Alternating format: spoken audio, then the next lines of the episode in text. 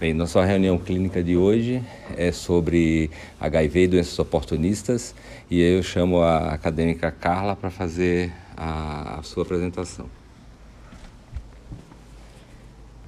Bom dia, eu sou a acadêmica Carla Rubio Duarte, do quarto ano, e hoje iremos apresentar um caso clínico, mas antes de começar, eu gostaria de agradecer o convite do Dr. Maranhão e da doutora Samira para apresentar esse caso.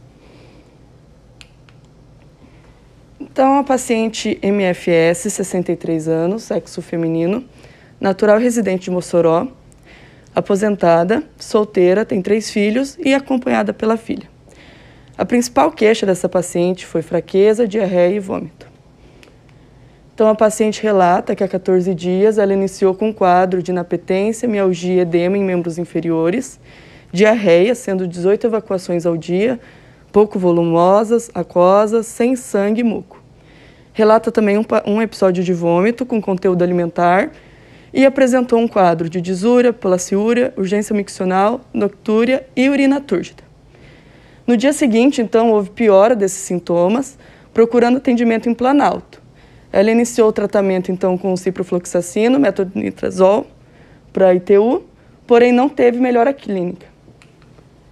Há oito dias, então, ela foi encaminhada ao SAMU, para o Regional de Saúde. Devido ao agravamento desses sintomas, a paciente estando desorientada tanto em espaço quanto tempo. Ela foi internada, então, em leito de emergência, sendo solicitados exames laboratoriais, hemocultura, urocultura e gasometria. Devido aos resultados desses exames, foi realizado, então, acesso venoso central para hemodiálise, no dia da internação e no dia seguinte, e devido à falha dos antibióticos, foi iniciado então um pipetaço. Quanto à evolução clínica dessa paciente, atualmente ela encontra em estado é, internada em enfermaria, referindo melhor então do estado geral.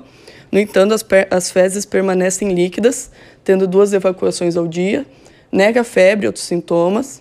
A diurese dela está normal, sendo clara e não fluxo, e a diurese de 24 horas dela deu 2,300 ml.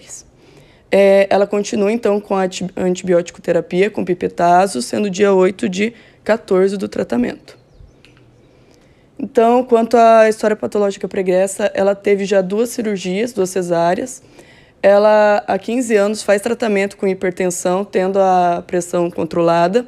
Ela tem também um quadro de depressão e insônia, fazendo tratamento há 4 anos. E ela recebeu um diagnóstico de HIV há 11 anos, onde ela faz tratamento medicamentoso. E a carga viral dela ficou indetectável só em novembro de 2021. Então, quanto aos remédios de uso contínuo que essa paciente usa, é losartana, estalopram, bromazepam e donarem. E o tratamento do, do HIV ela faz com efavirenz, lamivudina e tenofovir, a primeira linha de tratamento para HIV ela não há antecedentes familiares relatados. E quanto ao histórico social dela, ela nega etilismo, tabagismo e alergia medicamentosa. Ela faz três alimentações ao dia, em pouca quantidade. A ingesta hídrica dela é um litro e meio de água. A insônia foi devido ao diagnóstico de HIV, após o diagnóstico de HIV, qual ela faz tratamento medicamentoso, porém o sono continua não reparador e a acompanhante relata que ela não adere ao tratamento adequadamente. Ela faz atividades físicas é, diárias, sendo de 20 minutos, cinco vezes por semana. Então, quanto ao exame físico dessa paciente, na ectoscopia, ela está em bom estado geral, lúcida orientada em tempo e espaço, corada, hidratada, é, anictérica, sinótica e afebril, eupineica. É, quanto aos sinais vitais, a única alteração mais importante é a questão do IMC, estando num valor limítrofe em 18,4 em pacientes diagnosticados com HIV, é importante acompanhar. E quanto também ao exame físico, a, o, altera, o sinal mais importante em relação ao quadro clínico, então, ela teve um Jordano negativo no momento da consulta, e ela está em uso de sonda vesical de demora, tendo a diurese clara e o acesso venoso central. Quanto aos exames laboratoriais, então. Em asterisco aqui nas datas, foi o dia que ela fez hemodiálise. Então, quanto aos valores laboratoriais referentes à função renal dela, ela veio no regional de saúde com uma creatinina de 8,95. Após então a primeira hemodiálise, ela ficou com valor de 3,64. É, a ureia, então, estava em 135,6, foi para 51,89. O sódio de 122 foi para 128 e o potássio de 6 para 3,4. Diante do quadro, no dia seguinte, no dia 8, foi realizada uma nova hemodiálise e após essa segunda hemodiálise, então, houve estabilização da creatinina em 1,95, ficando dentro dos valores normais, a ureia em 24,32, potássio em 128,5, o sódio em 128,5 e o potássio em 3,09. Era prescrito que talvez seriam três hemodiálises, mas devido à estabilização do quadro, foram realizadas só duas. Outro dado importante a salientar é que no dia da internação o PCR dela estava em 0,1 e no último dia, dia 13, analisado, subiu para 3,24.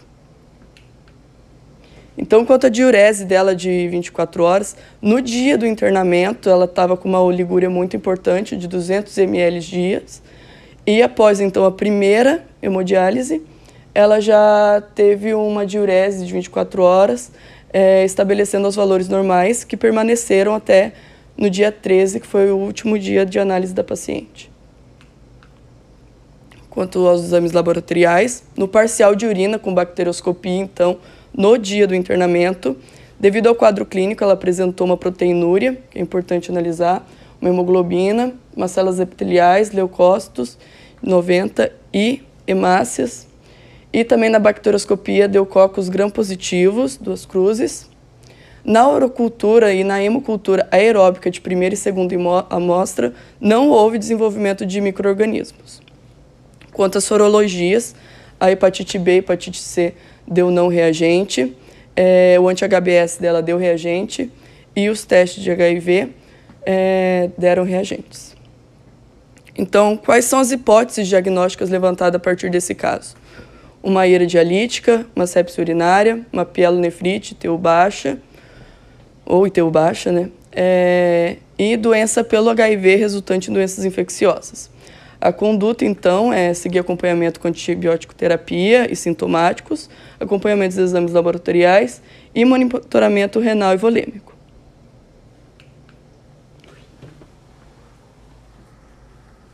A gente vai fazer algumas discussões sobre esse caso. Primeiro, chamar a doutora Samira para tecer alguns comentários. Vou voltar, deixa eu só voltar, me empreste.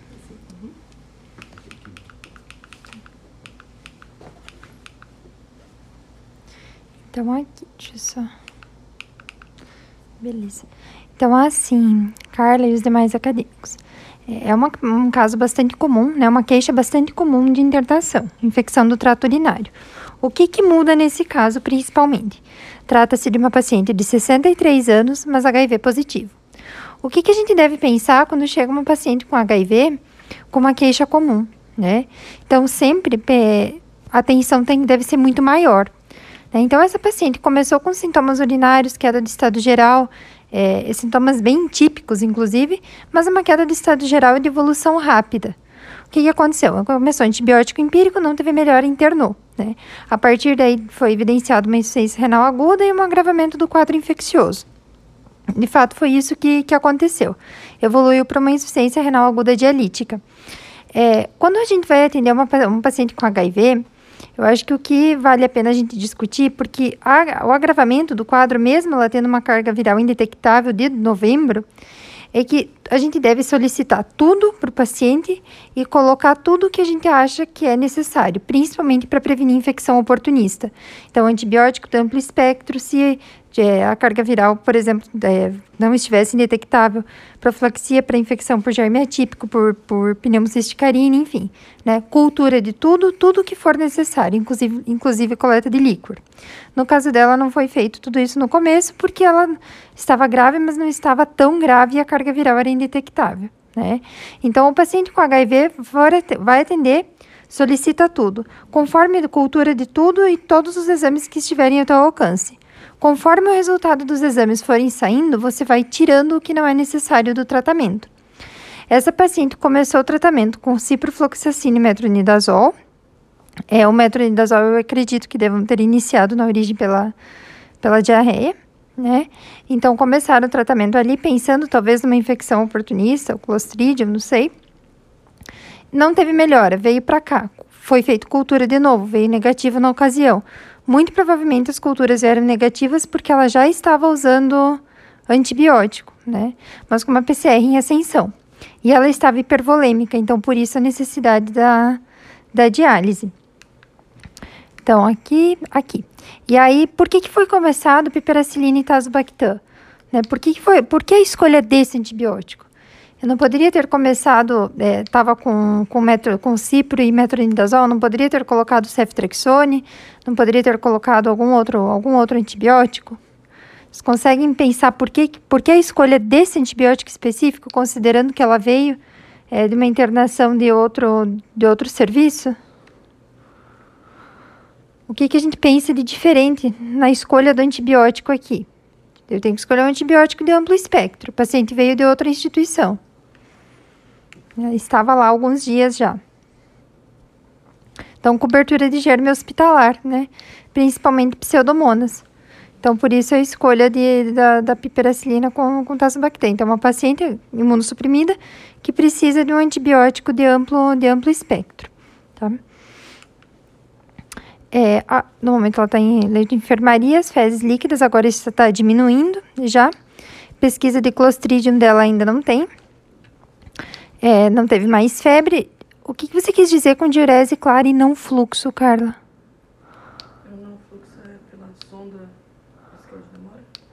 Tá. Podia colocar só diurese clara via sonda, tá?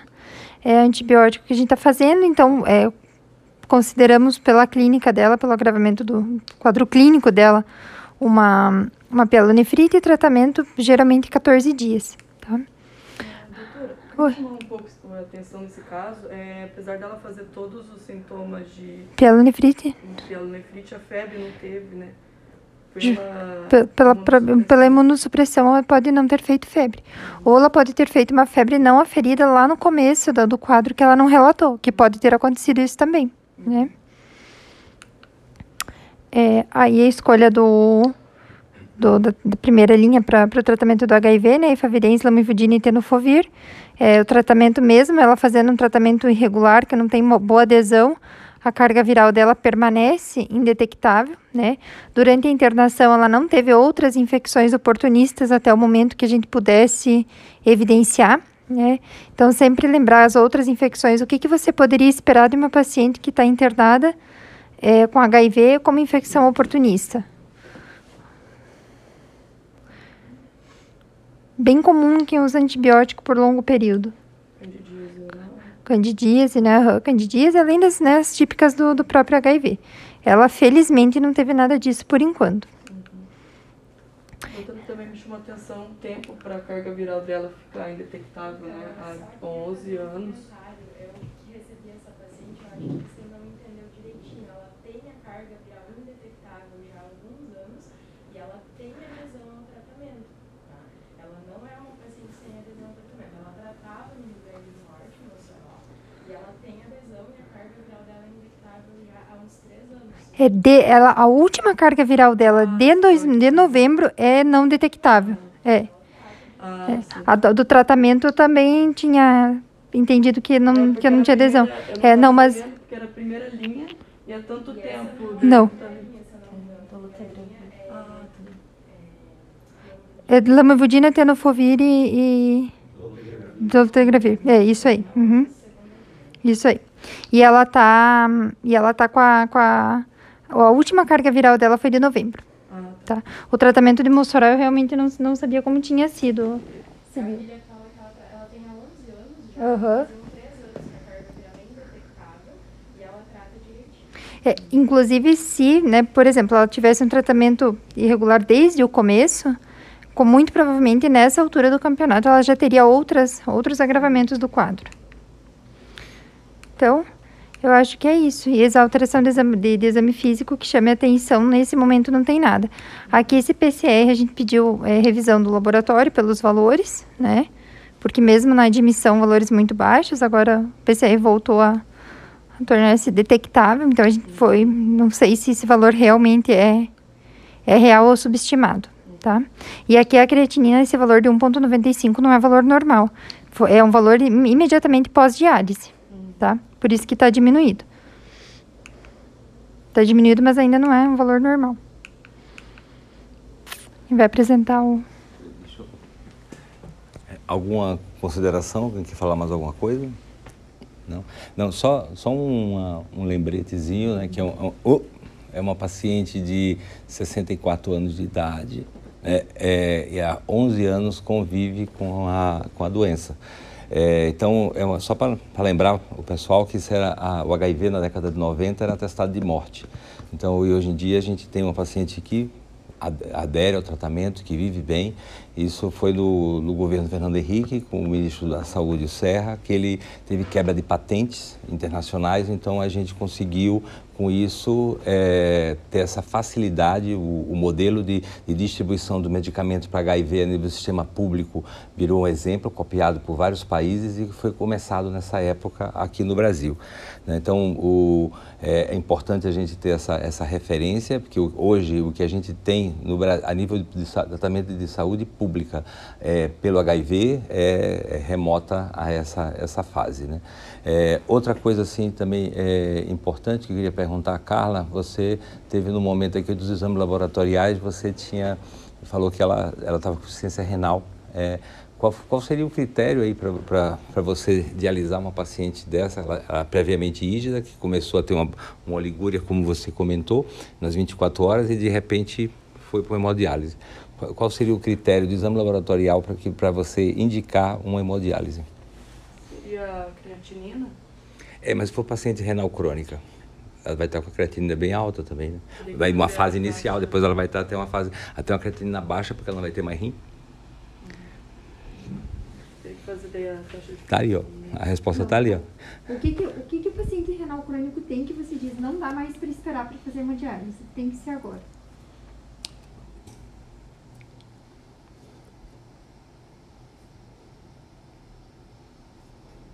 saberia dizer. Então, o potássio. Então, é, é, você pode até fazer uma, uma medicação para você é, é, é, fazer umas trocas e tal, dar uma aliviada, mas esse paciente vai, vai não é a ureia, não é a creatinina, é o, é o padrão metabólico dele. Tá?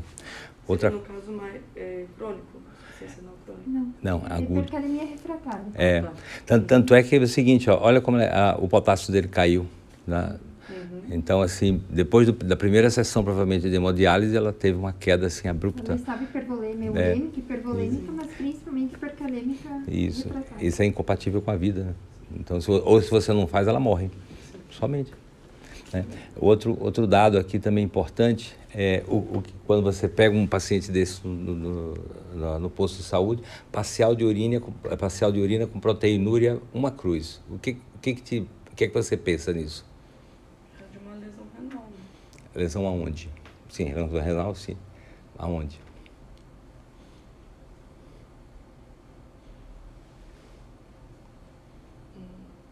Uhum. Se você for lembrar ali da fisiologia, lembra dos glomérulos, quando você tem toda aquela, aquela passagem, então, do, do, do então quando você tem lesão de glomérulo, então o, o glomérulo ele é lesado e com isso o líquido que fica ali envolvendo a, a lavagem do, do, do, material sanguíneo ele passa, então começa a abrir poros. Quanto mais proteinúria vai ter, mais, mais lesão glomerular, não é, não é renal não é renal, é glomerular. Se você, se você tiver cilindros, eh, cilindros hialinos, ainda significa que essa proteína ela já desnaturou, ela, ela, ela, ela, ela assumiu o, o, o formato do, do, ali do glomérulo na passagem dela. Ela já desnaturou e formou um, um cilindro, cilindro hialino porque é transparente. Tá? Então, ou seja, quando a gente pega um exame, a gente tem que entender o que está lendo. Senão você simplesmente é proteína não é renal. Não, não é isso. Tá? Então a lesão dela é a proteinúria de uma cruz. Então significa é, que não é uma, um valor é, importante para você saber a quantidade. Você tem que fazer uma proteinúria de 24 horas para você saber quanto ocorre de perda, mas isso aí você tem que ter em mente para quando você, em termos de evolução desse paciente. Tá? Então é, é isso aí. Então eu vou chamar então a, a acadêmica Jaisla para fazer a, a, passar o nosso artigo. Então, bom dia a todos, primeiramente. É, eu também queria agradecer o convite para apresentar esse artigo. Meu nome é Jaisla, eu sou acadêmica de medicina do quarto ano e eu vou apresentar para vocês o artigo que se chama Principais Doenças Oportunistas em Indivíduos com HIV. Primeiramente, falando um pouco sobre o HIV, ele é um vírus do tipo retrovírus. Ele tem uma enzima chamada transcriptase reversa, que a gente vai ver na figura à frente, que transforma RNA em DNA, e isso é muito importante para falar do tipo de, de celular que ele vai fazer e do tipo de proliferação no organismo que ele vai ter. O contágio, ele é por via sexual, pode ser por via vertical, via sexual desprotegida, obviamente, né? Via vertical pode ser por aleitamento materno, pode ser por materiais pérfuro-cortantes, pode ser por agulhas infectadas, principalmente em usuários de drogas injetáveis. É, a prevenção pode ser feita por, por proteção sexual, pelo uso de camisinha, pelo uso de outros métodos é, protetivos e também feita pelo uso de seringas estéreis, agulhas estéreis, no caso não seringa, né? E sempre estéreis os materiais que serão usados em procedimentos com esses pacientes também. É, como ele faz uma imunossupressão grave, principalmente pela baixa adesão ao tratamento ou pelo desconhecimento, às vezes, do paciente em ter que se tratar porque, por exemplo, nós temos no continente africano uma alta incidência desse vírus e muitas pessoas lá continuam no alfabetismo, elas continuam sem saber como funciona a doença, sem saber até que elas têm a doença, e isso acaba transmitindo muito de forma vertical e acaba sendo uma endemia bem perigosa lá. É, Hoje, nesse artigo, os objetivos são explanar as principais doenças oportunistas relacionadas ao HIV. Claro que eu não vou falar de todas, porque são muitas. A gente poderia comentar pneumociste, poderia comentar histoplasmose, mas vamos falar hoje somente de três muito importantes. A, a ação do sistema imunológico do paciente imunocomprometido pelo HIV, as formas de contágio que eu comentei anteriormente e a terapia antirretroviral, como ela afeta o paciente que pode estar ou não tendo uma infecção oportunista e como isso pode retardar a infecção oportunista e, inclusive, o, a, a, a transmissão da própria, do próprio vírus HIV. Os materiais e métodos desse artigo é uma revisão de literatura, de artigos publicados em revistas, livros de imunologia, dissertações de língua portuguesa e inglesa dos anos de 2001 a 2017, apesar do artigo ser de 2019. E os instrumentos foram fichamentos de artigos dessa revisão de literatura. A patologia. Então, aqui nós temos a estrutura do vírus HIV ele tem essas proteínas do capsídio que vão fazer a adesão aos linfócitos TCD4 e adentrar, né, fazer as, é, é, esse vírus adentrar as células CD4 principalmente. Nós temos as proteínas de envelope que ficou um pouco, pouco pequeno, mas são a GP120, 160 e a GP41. Temos as proteínas do capsídio, a P24 principalmente, e as proteínas da matriz, que é a P17, e aqui no núcleo, a gente vai ter essa enzima transcriptase reversa que vai fazer essa conversão do RNA em DNA dentro da célula. Dentro da célula que ele for infectar, no caso, né? Então, ele vai se ligar aos receptores dos linfócitos TCD4, vai adentrar a célula, proliferar-se dentro dessa célula e contaminar as células vizinhas. E isso pode causar uma contagem de CD4 extremamente baixa no paciente, chegando até 50, podendo fazer uma imunossupressão muito grave e a infecção de várias doenças oportunistas concomitantes, inclusive. A prevalência, como eu comentei anteriormente, 23,1% da prevalência é encontrada nesse, nesse artigo é de usuários de drogas injetáveis e de moradores de rua, que geralmente são o mesmo público, porque o, por exemplo, pessoas que usam é, heroína, usam drogas injetáveis e compartilham da mesma seringa. Então, se uma pessoa no meio de 50 pessoas tiver isso, provavelmente a maioria deles vão estar com, vão se infectar com o vírus. E os moradores de rua já têm uma situação mais, é, como é que eu posso dizer, mais provável a imunossupressão. 3,6% é em homens que fazem sexo com homens, em homossexuais, e 4,8% da prevalência em profissionais do sexo. Hoje em dia, é, essa prevalência pode até ter diminuído por, pelo conhecimento do vírus, pela, pela adesão ao tratamento, pela, pela propaganda do tratamento que é feita. E as profissionais do sexo também estão sendo mais é, estimuladas a utilizar proteção e se prevenir contra esses DSTs, mas ainda assim é um índice muito alto. Para fazer o diagnóstico do HIV, a gente faz o teste de triagem, que é um teste rápido, provavelmente todo mundo já viu, já conheceu, mas tem uma ilustração, ou o ELISA. Eles vão é, identificar no sangue do paciente os anticorpos anti-HIV, que vão estar ali presentes ou não. O teste rápido é feito geralmente em UBS mesmo, ou num centro de triagem. E o ELISA também é um teste que é relativamente rápido, ele fica pronto e também relativamente barato em, em relação a outros testes que pode ter. E depois do teste de triagem, se esse teste der positivo, tem que ser feito um teste de confirmação, que o mais utilizado é o Western Blot, que vai achar o anticorpo anti-HIV que se liga a essas proteínas. O teste rápido é feito com uma gota de sangue e o ELISA vai ser colocado o anticorpo dentro dos poços da, da coleção e vai ser colocado o soro do paciente lá dentro. Se mudar de coloração é porque é positivo. Esse daqui é o teste rápido reagente, então a gente vai ter uma gota de sangue do paciente colocada aqui. Aqui vai ser a ficha de controle e aqui é se está reagente ou não. Então, uma fita é não reagente e duas fitas vai ser reagente. Geralmente é bem nítido se é reagente ou não, mas caso o teste seja vencido, pode ter um falso, um falso positivo, é muito raro, e pode ter falso negativo, que é mais comum. Agora, adentrando as doenças oportunistas. O que é uma doença oportunista? Quando o paciente está imunocomprometido, ele, se, ele está suscetível a se contaminar com doenças que uma pessoa imunocompetente provavelmente não se contaminaria ou não levaria a graves é, sintomas e sinais nessa pessoa, sem a pessoa às vezes nem tendo conhecimento que entrou em contato com esse vírus ou com essa bactéria, como a gente vai falar mais para frente. A adesão à terapia antirretroviral é muito importante nesse caso, porque ela não só trata o HIV, ela é mais importante ainda em relação às doenças oportunistas que é aquele esquema básico, é a lamivudina, tenofovir, dolutegravir, a gente vai ter o que é um inibidor de da protease, inibidor de integrase. E as principais doenças relatadas nesse artigo vão ser a tuberculose, a hepatite C e as IST são muito mais comuns, como a sífilis, o HPV e a herpes genital. O artigo explana somente a sífilis, mas ainda assim temos várias outras doenças que não vão ser comentadas nesse momento, nesse dia.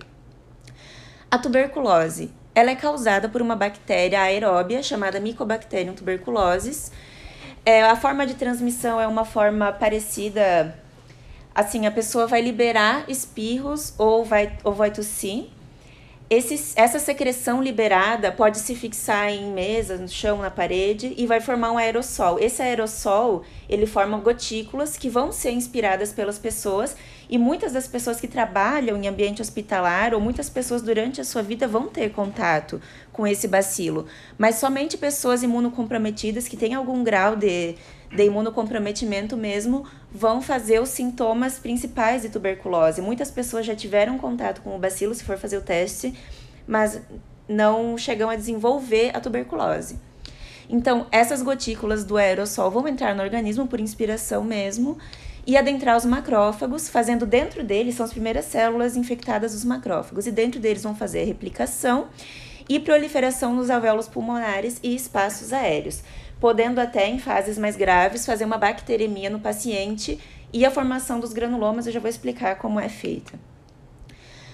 A tuberculose ela é, pode ser primária ou secundária. A tuberculose primária é aquele paciente que vai ter o primeiro contato com o bacilo.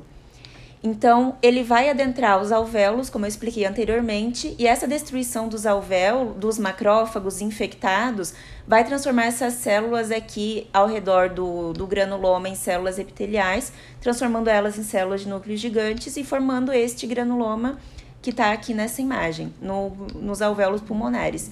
Visto por raio-x de tórax, provavelmente pode se ver uma cicatriz que pode ficar ali para o resto da vida, mas como o artigo está falando de imunocomprometidos, isso pode causar é, reinfecções posteriores. Falando da tuberculose secundária, ela geralmente é após a tuberculose primária ou até de uma reinfecção, de um próximo contato com o bacilo. É, geralmente ela atinge os ápices superiores, né, os lobos superiores dos, dos pulmões, que pode fazer necrose caseosa tecidual formação de granulomas também e a, a bacteremia.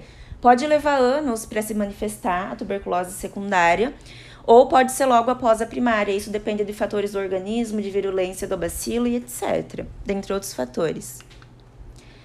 Para fazer o diagnóstico da tuberculose, a primeira coisa é fazer uma análise de escarro e fazer a coloração.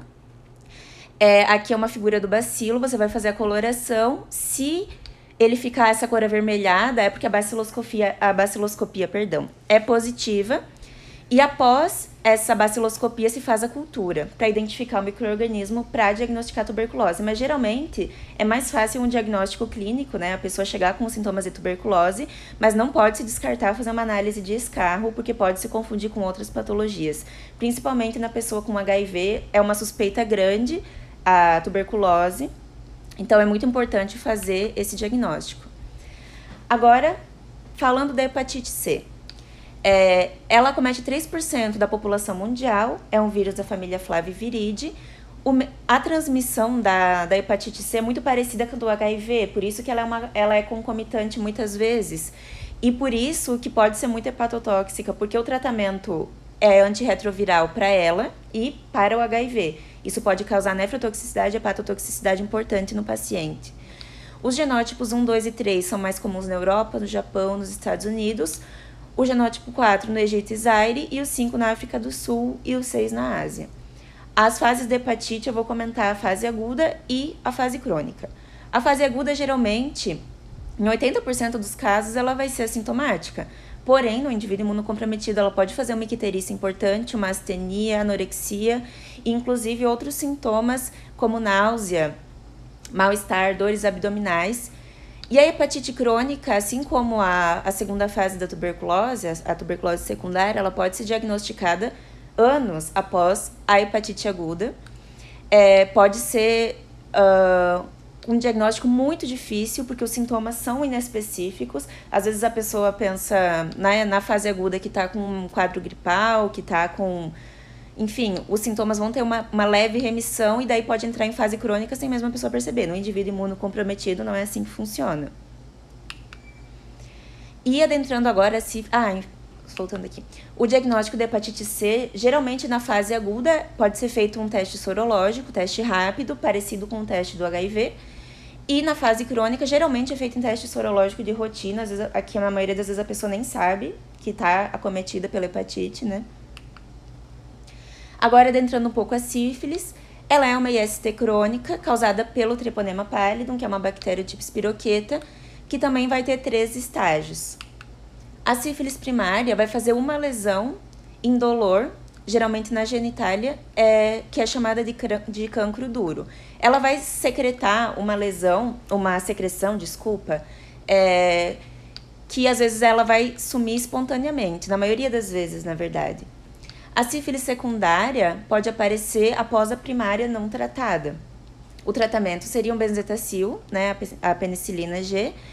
É, quando essa, essa lesão desaparece, às vezes a pessoa pensa que não, não é a primeira hipótese do paciente falar, ah, estou com sífilis. Ah, uma lesão não dói, não me incomoda, apareceu ali e desapareceu. A sífilis secundária vai ser uma consequência da primária não tratada, que pode aparecer essas manchas típicas, mas geralmente também aparecem lesões nas genitálias do paciente, em mão, em pele. E as lesões da sífilis secundária são altamente é, com conteúdo de treponema, então ela é muito transmissível na fase secundária. E a fase terciária é rara, em pessoas imunocompetentes, mas em imunossuprimidos ela é, pode ser comum, inclusive formando essas gomas sifilíticas que podem fazer perfurações e tumorações amolecidas e pode formar necrose tecidual importante também. A conclusão do artigo, então, as principais doenças oportunistas e sua forma de contágio são muito parecidas, inclusive essas comentadas, tirando a tuberculose, são ISTs, HPV, é, doenças pulmonares importantes.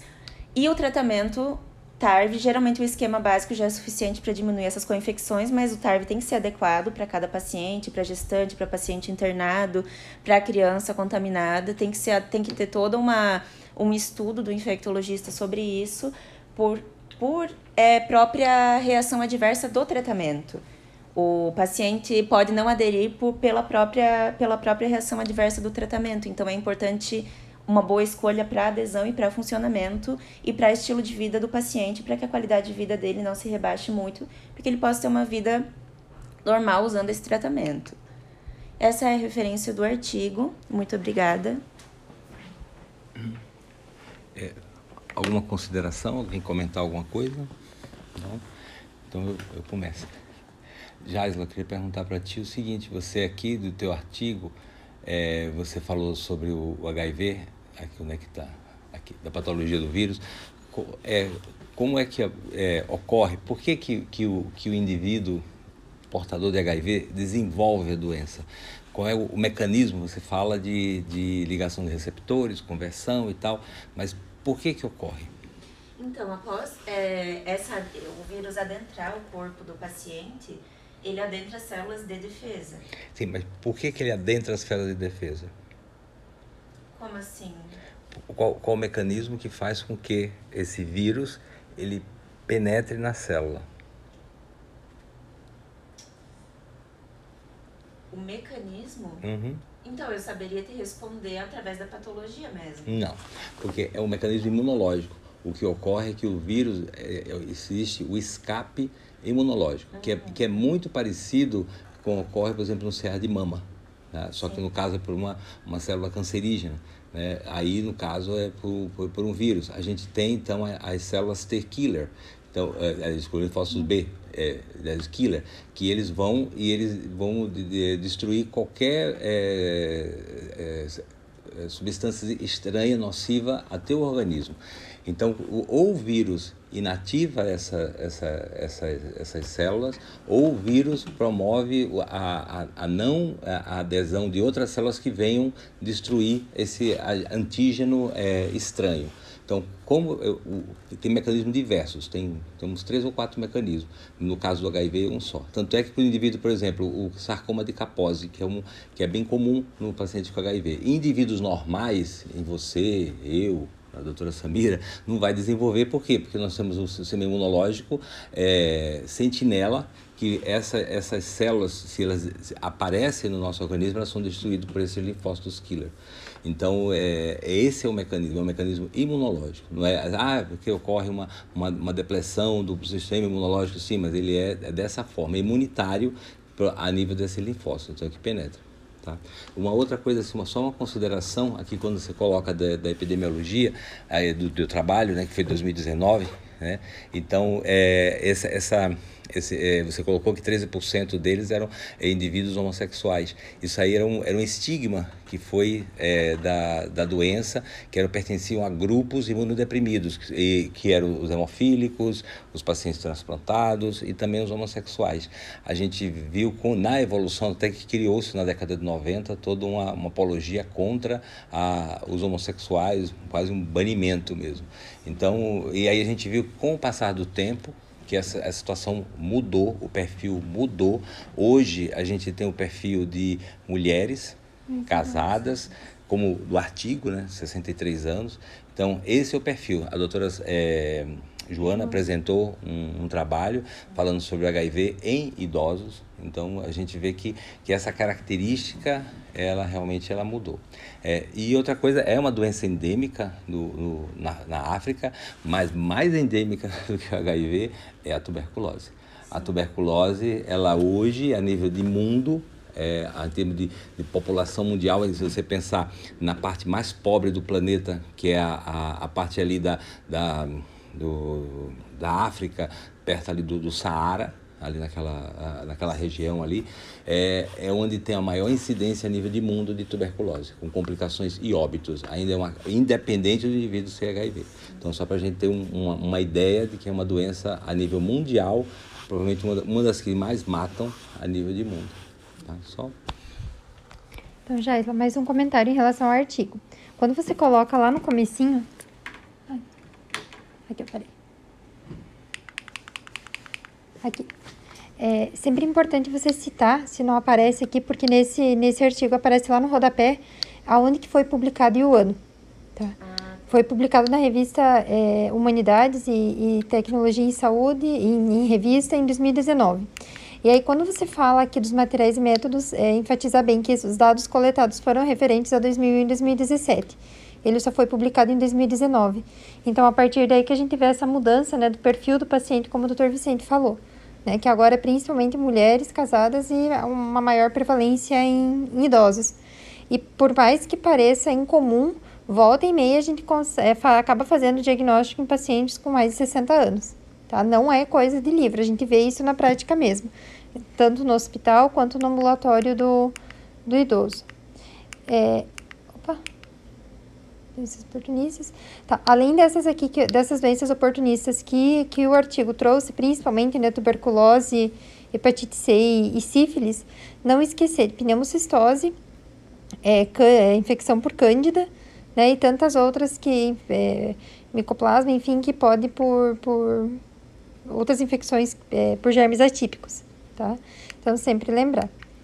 Lembrar que a tuberculose, é, diagnóstico, o diagnóstico clínico nos ajuda, mas a gente precisa da baciloscopia, tá? Não dá para tratar só com diagnóstico clínico.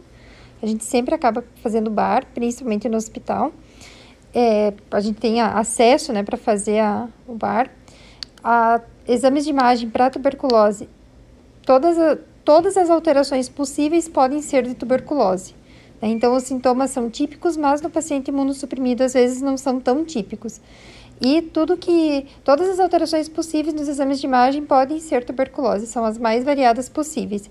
Então, ah, embora seja mais comum algumas é, cavitações, enfim, mas é, qualquer alteração pode ser sugestiva de, de tuberculose.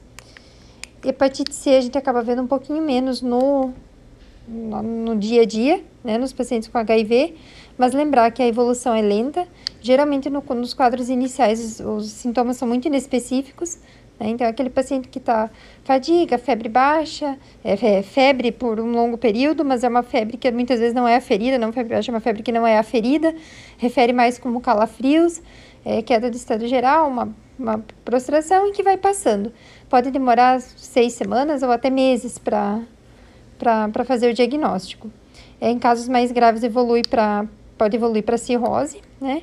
E lembrar que os pacientes da HIV positivos têm sintomas inespecíficos com alteração de enzimas hepáticas, né? Então sempre pedir sorologia, bem importante.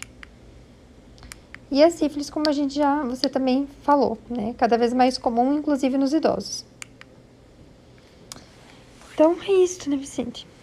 Mais alguma consideração? É, não, só é, lembrar também da neurocripto, né? Ah, é, é neurocripto, sim. Neurocripto, é infecção fúngica, sistema nervoso central. Inclusive, há duas semanas atrás a gente teve uma paciente jovem em óbito no São Francisco. Hoje a gente tem o outro paciente internado em tratamento com, é, com medicamento para meningite fúngica. Então, é uma coisa assim que às vezes escapa, porque se você não faz a pesquisa direta no, no líquor, que é com tinta da China, é, para ver o, o, o, o, fungo, você for esperar uma cultura, a cultura demora em torno de 30, 40 dias, e nesse tempo, se você for aguardar, o paciente foi a óbito. Então, hoje em dia, a gente tem no LACEN o PCR, então lembrar quem vai coletar líquor, paciente HIV, a gente tem a possibilidade do LACEN de fazer o PCR para fungo, para alguns vírus e também bactérias.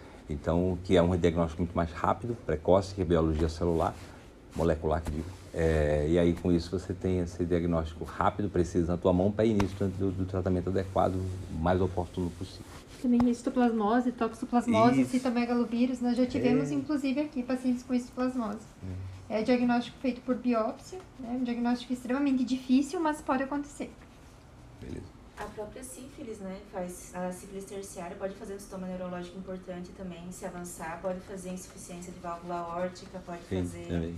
cardiogênica, é um sintoma, é realmente essa prevalência aumentada em endócrino é preocupante porque a maioria das vezes a mulher não nem imagina, né? É uma surpresa que ela tenha pego, que é diferente dos outros grupos etários que, que tem mais medo, que ah, fiz sexo desprotegido, vou, talvez eu tenha pego alguma coisa.